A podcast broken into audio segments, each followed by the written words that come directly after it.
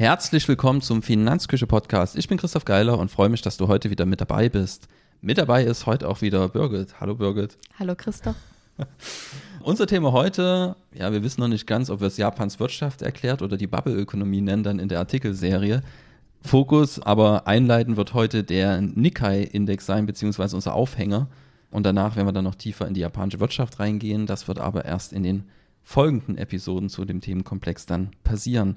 Heute soll es primär erstmal zum Auftakt um die katastrophale Performance des japanischen Aktienindex gehen und was wir uns vielleicht daraus mitnehmen können.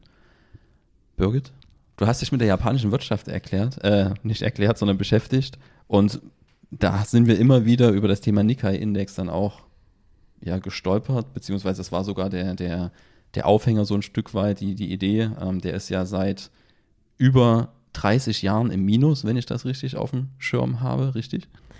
Es kommt darauf an, welchen Punkt man als Ausgangspunkt nimmt. Ja. Sagen wir mal, von seinem Allzeithoch ist er noch ein ganzes Stück entfernt. Genau. So.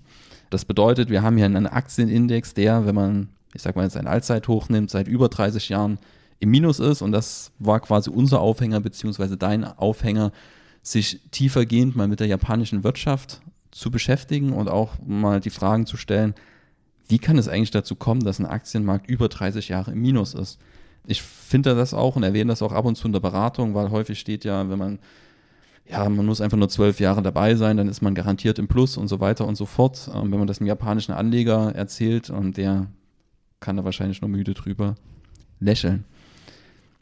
Hat dich irgendwas überrascht, als du dich mit Japan beschäftigt hast, der japanischen Wirtschaft?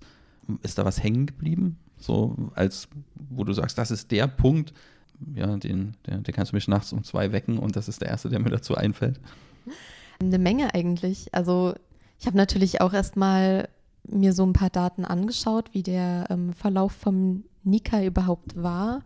Und naja, da ist einem schon erstmal ins Auge gesprungen, okay, so 89, 90 stand er bei fast 39.000 Punkten und heutzutage bei 28.000. Das ist schon immer noch ein ganzes Stück Unterschied, dass er sich halt in 30 Jahren nicht so richtig wieder dahin bewegt hat oder da angelangt ist. Aber wenn man sich dann ein bisschen ja mit der Geschichte beschäftigt, mit dem, was auch tatsächlich überhaupt diese Höhenflüge verursacht hat und warum er es bis dahin, bis jetzt nicht geschafft hat, ähm, wieder dahin zurückzukommen, ja, versteht man das dann, glaube ich, auch besser. Aber ich würde jetzt daraus auch keine Prognosen ableiten wollen. Ja, wo, wo steht der Nikkei-Index in, in zwölf Monaten, Birgit? Genau. ja, dann, dann, dann, kann ich eine Schätzung abgeben und du und dann guck mal, wer, wer besser ähm, in die Zukunft geguckt hat. Im ersten Schritt wäre es sicherlich interessant, wenn wir einfach mal klären, was ist der Nikkei-Index? Was bildet er ab? Und was ist auch vielleicht, das haben wir auch festgestellt, dass ein sehr, sehr wichtiges Unterscheidungsmerkmal ist, was ist der Unterschied zwischen einem Kursindex und einem Performance-Index? Genau, also der japanische Aktienindex, das ist der Nikkei 225. Das heißt, ähm, er ja, gibt die Entwicklung von 225 Unternehmen von Japan wieder in einer Kennzahl, eben diese Punkteanzahl. Und bei dem Aktienindex handelt es sich um einen Kursindex. Das ist so ein bisschen zum Unterschied zum Beispiel zum DAX, der ein Performance-Index ist. Und ähm, bei einem Kursindex werden alle Dividenden und sonstigen Gewinnausschüttungen eines Unternehmens nicht mit eingerechnet und dann eben nicht auch mit aufaddiert und so. Deswegen sind Kursindizes meistens geringer als dazugehörige Performance-Indizes, während der DAX jetzt zum Beispiel immer als Performance-Index ausgewiesen ist. Aber man kann, man findet auch Kurswerte, also einen Kursindex zum DAX. Ja, was schon schwieriger für uns war, war ein Performance-Index zum, zum Nikkei-Index zu finden. Genau. Also da hatte ich zwar auch einen gefunden, das ist dann, ich glaube, der heißt dann Total Return Index, aber der reicht nicht sehr weit in die Vergangenheit zurück. Aber der steht momentan bei, ich glaube, 49.000 Punkten. Ja. Also wichtig ist, und das merke ich auch in der, also im, im Alltag immer wieder, dass man wirklich schaut, was vergleicht man hier eigentlich. So, also wenn ich jetzt den DAX neben die Nikkei lege und dort einen Kurs mit dem Performance-Index vergleiche, dann vergleiche ich am Ende wieder Äpfel und Birnen. Und ja, dann kommen wir wieder zu Schlussfolgerungen, die so nicht ganz richtig sind. Ähm, ist es tatsächlich so, also wir haben ja festgestellt, von seinem Allzeithoch, das irgendwo bei 38.957,44 Punkten liegt, irgendwo so die Drehe, ist er noch ein ganzes Stück entfernt. Also gut 1000 Punkte liegt er, also wir haben heute den 27. April 2023 und da liegen wir gut 10.000 Punkte noch unter dem Allzeithoch beim Kursindex. Wie sieht das denn aus, wenn man die Dividenden dort berücksichtigt und wie ist der, ja, wenn man für uns einen bekannten Indiz wie ein DAX daneben liegt, wie sieht da der Vergleich aus? Ähm, was hat sich besser geschlagen, deutsche Aktien oder japanische? Genau, also wir haben das, ich habe das auch mal ausgerechnet, ich habe so einen ja, Rechner gefunden im Internet, bei dem man das eingeben konnte, wie viel Rendite im Totalen gewesen ist und wie viel mit ähm, Dividende. Genau, den können wir auch mit verlinken. Ihr könnt auch ähm, den, den Beitrag findet ihr dann auch wieder verlinkt, den Textbeitrag in den Show Notes. Genau, also wenn man die Entwicklung nimmt ähm, des japanischen Aktienindex seit dem Höchstflug von 89,90 bis heute, ja, hat er so im Schnitt, ich glaube, pro Jahr einen Verlust von knapp einem Prozent gemacht, ohne Dividenden und nicht inflationsbereinigt. Mit Dividenden hat er im Schnitt einen Plus von ähm, 0,4 pro Jahr gemacht. Ja, Wahnsinn. ja, genau. unglaublich. Tagesgeldkunden äh, fangen gerade an zu schwitzen. Sie sind fast neidisch. Ja. Genau, wenn wir das jetzt nochmal mit dem DAX vergleichen, bei dem lief es in dem Zeitraum ein bisschen besser. Der hatte nämlich dann eine Rendite von durchschnittlich 6,8 Prozent pro Jahr, was auch die Dividenden mit beinhaltet.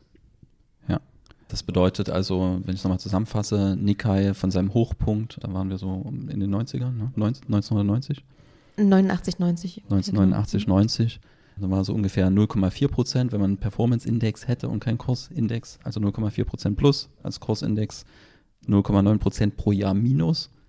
Ähm, das ist schon ordentlich. Ähm, wenn man in der Weltfinanzkrise einen Schnitt gemacht hätte, wäre es noch viel, viel schlimmer gewesen. Genau und der DAX dann eben einen Ticken drüber mit 6,8 Prozent, also nicht nur einen Ticken, sondern deutlich drüber. Ähm, dazu muss man aber auch sagen, das ist jetzt so ein kleiner, also nicht nur ein kleiner, das ist ein unfairer Vergleich am Ende des Tages, ähm, weil wir jetzt natürlich den schlechtmöglichsten Ausgangszeitpunkt für den Nikkei-Index gewählt haben. Wenn man quasi schon anfangen würde, was wir gleich machen, warum hat sich diese Blase überhaupt aufgebaut? Also wenn man ein paar Jahre vorher den Nikkei-Index betrachten würde, dann wäre er auch besser gelaufen. Uns geht es primär in, in heute darum, wirklich darauf hinzuweisen, wie lange das dauern kann, bis man mal wieder am Höchstpunkt angelangt ist, wenn man zum, wenn man mal richtig daneben greift vom Einstiegszeitpunkt.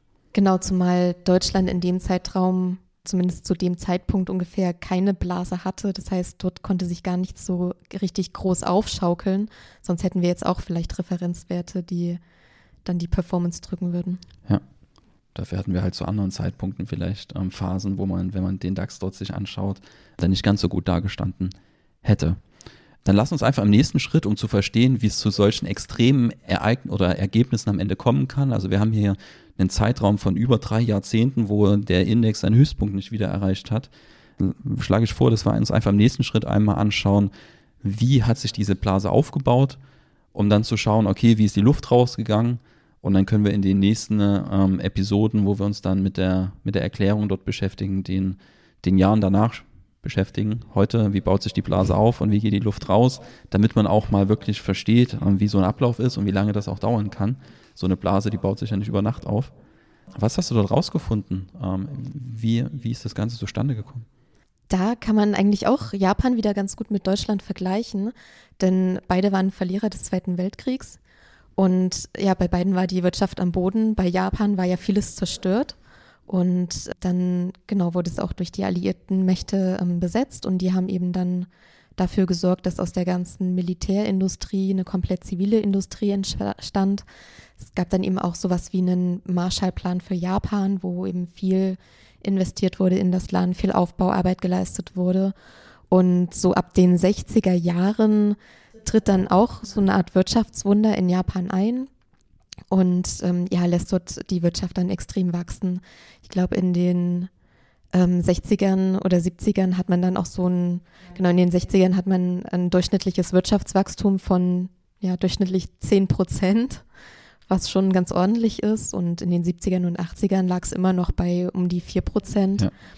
Genau, also es wurden viel, Japan hat viel Technologie aus den USA importiert und damit auch diese ganze Industrie aufgebaut, die wir auch heute kennen, also die ganzen Telekommunikationsunternehmen, die ähm, Automobilbranche, alles, was mit Medien, Computern und so zu tun hat. Diese ganzen Branchen ja, haben geblüht und eben auch dafür gesorgt, dass der Export extrem angestiegen ist und ähm, ja, Japan von außen betrachtet eigentlich so eine Exportnation geworden ist. Ja, so richtig passt das im Kopf nicht zusammen, wenn man sich mal überlegt, was da für, für Hochtechnologiefirmen am Ende auch aus Japan kommen. Toyota, Canon, Sony und dann die Ergebnisse ähm, beim Aktienindex. Ja, das muss man im Kopf erstmal zusammen ähm, bekommen und das war ja auch so ein Stück weit der, der Ausgangspunkt für die Idee, wirklich mal tiefer reinzuschauen, was da die, die Hintergründe sind. Genau. Und wie war das dann nach den 70ern? Also wir hatten in den 60, 60ern eine Phase mit einem sehr, sehr hohen Wirtschaftswachstum von 10 Prozent pro Jahr. Dann mit der Ölkrise 73 ging das runter auf so 4 Prozent pro Jahr. Und dann, eigentlich dann ist es erst losgegangen in den 80ern, dass sich so eine, im Nachhinein ist man immer schlauer, da sieht man dann, dass eine Blase sich entwickelt hat. Aber das ist ja das, das Besondere an Blasen, dass wenn die entstehen, man das eigentlich gar nicht mitbekommt in dem Moment. Also rückblickend kann man dann immer sagen, das war eine Blase, aber per Definition ist eine Blase eigentlich was, etwas, was man von außen nicht erkennt, ansonsten wird es ja gar nicht entstehen. Wenn alle Marktteilnehmer wüssten, da baut sich eine Blase auf, würde keiner mehr Geld reinstecken, um die Blase zu befeuern. Genau, also es waren ja zwei Entwicklungen, die dazu beigetragen haben, dass dann die Bla Blase anwächst.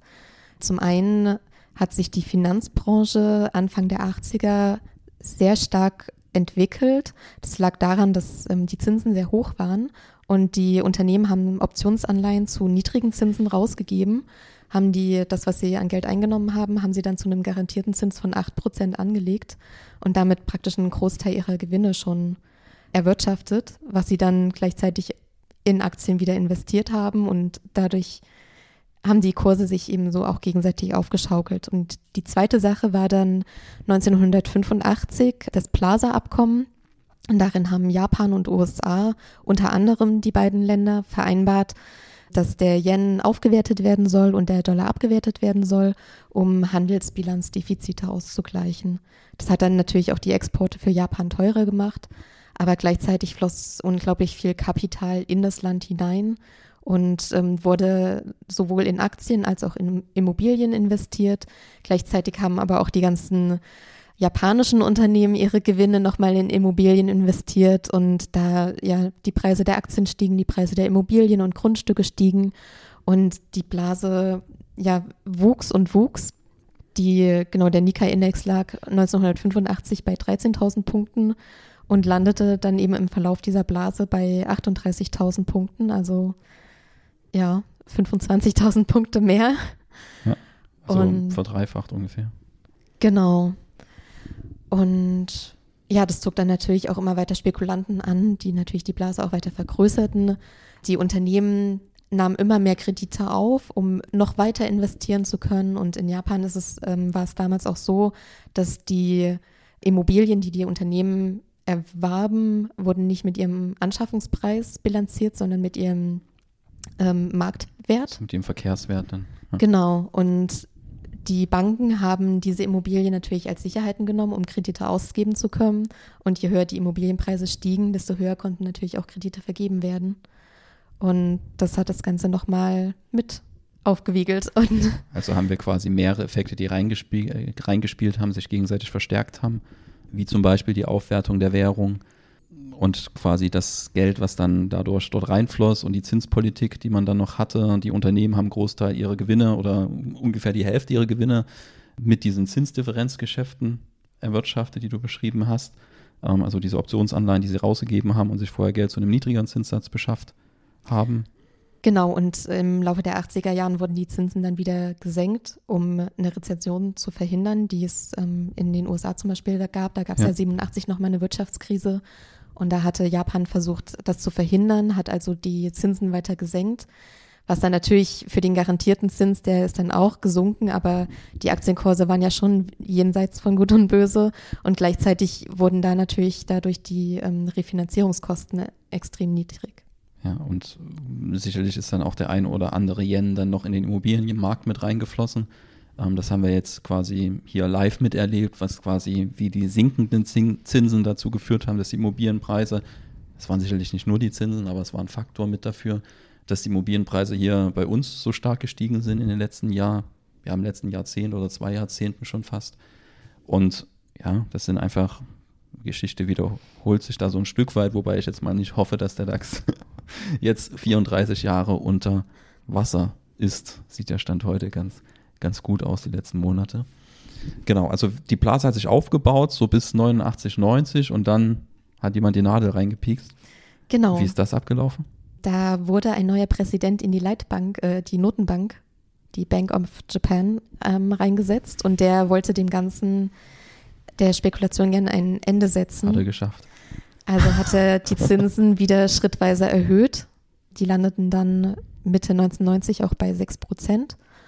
Und ja, das hat dann natürlich auch so eine Kettenreaktion ausgelöst. Dadurch wurde die Finanzierung wurde wieder teurer. Ja, die Immobilienpreise sind dann auch wieder gesunken. Die Leute wollten ihre Aktien wieder loswerden, ihre Grundstücke und Immobilien verkaufen. Die Preise sinken immer weiter und das hat dann natürlich auch alles Auswirkungen auf die reale Wirtschaft. Ich meine, wenn so ein, wenn die Sicherheiten für einen Kredit in ihrem Wert ebenfalls sinken, dann ist der Kredit ja irgendwann nichts mehr wert, auch wenn die Unternehmen, denen dann die Gewinne ausgehen, die Kredite nicht mehr bedienen können. Ja, wir haben ja auch gerade gerade festgestellt, dass die die Immobilien, das funktioniert ja auch im negativen Sinne, wenn ich das quasi mit dem Verkehrswert bewerte, dann muss man ja dann auch im, im Umkehrschluss, wenn die Immobilien im Preis fallen, taugen die nicht mehr als Sicherheit dann für die Kredithöhen, die dort dafür hinterlegt sind. Ja, und im Zweifel kann eine Bank dann Sicherheiten nachfordern. Und das wird dann natürlich sehr, sehr schwierig für den Kreditnehmer, diese Sicherheiten dann zu stellen. Und da hat man dann realwirtschaftlich natürlich auch die ein oder andere Auswirkung. Und das wird quasi der, der Start für unsere nächsten Folgen dann sein, für die ähm, japanische Wirtschaft. Ähm, du hast ja das nächste Jahrzehnt dir schon angeschaut, also die, genau. die 90er Jahre. Ja, das verlorene Jahrzehnt. Fand ich auch interessant, die Betitelung. Deswegen hat es mich natürlich umso mehr interessiert. Und im Prinzip haben sich jetzt nach dieser Blase, nachdem die geplatzt ist, einfach gezeigt, wo die strukturellen Ineffizienzen sind in dem ganzen Wirtschaftssystem. Also es lag jetzt nicht nur an den Aktienkursen an sich oder an irgendwelchen Spekulanten, es lag auch an dem ganzen System. Und da ja, spielen viele Faktoren eine Rolle, mit denen ich mich dann im nächsten Artikel beschäftige. Also zum Beispiel, wie sind Unternehmen organisiert? Wie ist die Wirtschaftspolitik, die Beziehungen zwischen Wirtschaft und Staat? Das ist nochmal so ein besonderer Punkt in Japan. Genau, was passiert dann mit den Banken und den ganzen Krediten, die dann ja notleidend werden? Und dann natürlich auch, was macht der Aktienindex in der Zeit? Wo bewegt er sich hin? Kann er sich erholen? Kann er sich nicht erholen? Wie ist da so der Trend? Genau. Ja. Hast du dir von, von der quasi Betrachtung hier ähm, was als Anlegerin mitgenommen, wo du sagst, okay, ähm, das, da hat sich vielleicht der Blick ein bisschen verändert oder, oder verschärft noch? Eigentlich, also es könnte auch schon so ein Gesamtfazit ein bisschen vorweggenommen sein, dass man natürlich auch immer schaut, wann steigt man eigentlich wo ein. Also klar, wäre ich jetzt in den Nikkei oder in irgendeinen Fonds auf den Nikkei ähm, 89, 90 eingestiegen, dann hätte ich mich ja bis heute nicht erholt.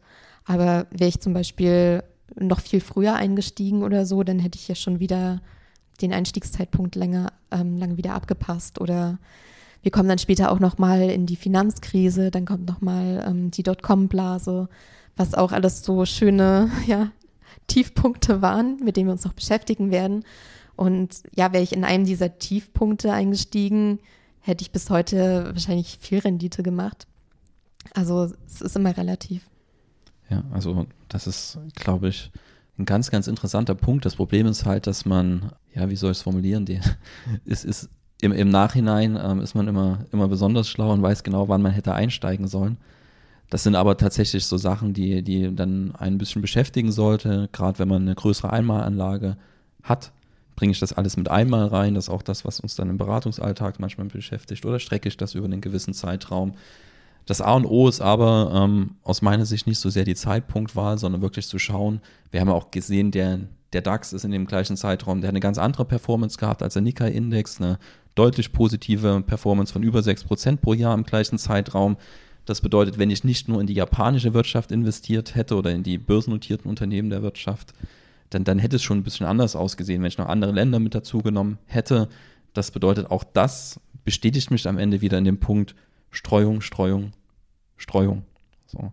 Das wird nicht in jedem, jedem Jahr dazu führen, dass man besser ist als sein Bezugspunkt. Gutes Beispiel ist jetzt das erste Quartal in diesem Jahr gewesen, wo der DAX ähm, aus europäischer Sicht zum Beispiel sehr, sehr gut abgeschnitten hat. Also jetzt hier im ersten Quartal 2023 und global gestreutes Portfolio dafür halt ein ganzes Stück zurückgeblieben ist, was zum einen durch Währungseffekte zu erklären ist, aber auch zum anderen, dass der DAX sich eben gut erholt hat. Dafür ist er halt im letzten Jahr auch ein bisschen schlechter gelaufen, so in die Jahre davor. Ähm, also ist am Ende alles immer eine Frage des Betrachtungszeitraums und das kann ich am Ende auch nur immer jedem empfehlen, wirklich zu schauen, gerade wenn man in so einer Beratungssituation ist, bei einer Sparkasse oder auch bei einem ganz normalen Berater immer zu hinterfragen, warum ist denn genau der Zeitraum gewählt? Warum ist genau die Skala gewählt, ähm, wenn, wenn ich mir einfach Daten anschaue? Also ich kann ja beliebig, wenn wir jetzt hier Startzeitpunkt 2004 genommen hätten für den Nikkei-Index, dann wäre das wahrscheinlich einer, also dann, dann wäre die, das Ergebnis ein ganz anderes gewesen und man hätte sich jetzt drüber unterhalten, warum die japanische Wirtschaft so gut sich entwickelt hat oder der, der japanische Aktienindiz.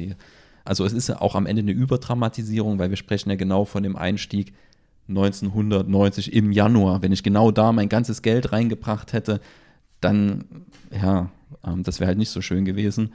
Ist ja auch nochmal, wir haben ja diese Kursentwicklung gesehen, dass wir mit Dividendenberücksichtigung 0,4 pro Jahr im Plus gewesen wären, selbst wenn wir am schlechtesten Zeitpunkt eingestiegen wären. Wenn man noch einen Schritt weiter geht und das Ganze dann per Inflation bereinigt, dann sieht es natürlich wieder viel, viel schlechter aus. Also nur weil der Kursindiz von Punkten her im Plus dann vielleicht wäre, also der, der Performance-Index im Plus wäre mit Dividenden, heißt das nicht, dass er inflationsbereinigt einen Plus gemacht hat.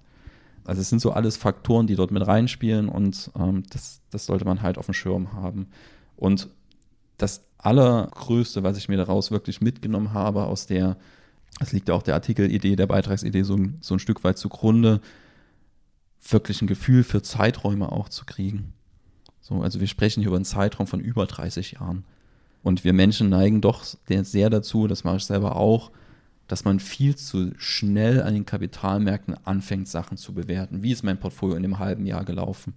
So, war es eine gute Entscheidung, nach einem Jahr dort ein- oder auszusteigen? So, das kann ich doch gar nicht sagen. Das kann in zwei Jahren ganz anders aussehen. Ähm, also wir sollten, wenn wir eine Anlagestrategie verfolgen, außer natürlich, wir machen hier Daytrading oder sowas, aber wenn wir wirklich eine ruhige, besonnene Strategie haben, die, die eher auf Bein holt, also kaufen und erstmal liegen lassen, basiert, sollten wir der, der, der Neigung widerstehen, das einfach nach einem Jahr oder sowas irgendeine absolute Betrachtung zu machen, zu sagen, okay, Beispiel, ähm, wir, wir, wir beschäftigen uns auch häufiger mit Value-Strategien. Wenn ich dann nach einem Jahr schaue, ist jetzt das Substanzportfolio besser gelaufen als das Wachstumsportfolio und dann sage, okay, das Wachstumsportfolio ist besser, deswegen verkaufe ich jetzt mein Substanzportfolio, das wäre ein katastrophales Verhalten. So. Und wenn man so einen Weg geht, dann sollte man klar sein, wenn ich jetzt eine Strategie wähle, dass ich der Zeit geben muss sich entwickeln zu können. Es kann sein, dass ich gerade in einen Zeitpunkt einsteige, wo die Strategie eben nicht so gut läuft. Ähm, wenn ich dann aber dort rausgehe und dann in die nächste, dann, dann jage ich immer wieder vergangenen Renditen hinterher. So, und das ist absolut schädliches Verhalten für den Ertrag meiner Geldanlage. So. Also lasst den Anlagen Zeit zu atmen. Das ist wie bei Kindern. Die dürfen fünfmal auf die Nase fallen und beim sechsten Mal fangen sie an zu rennen. Ähm, damit sind wir am Ende angekommen. Also du hast noch was? nee. Bis dahin. Tschüss. Ciao.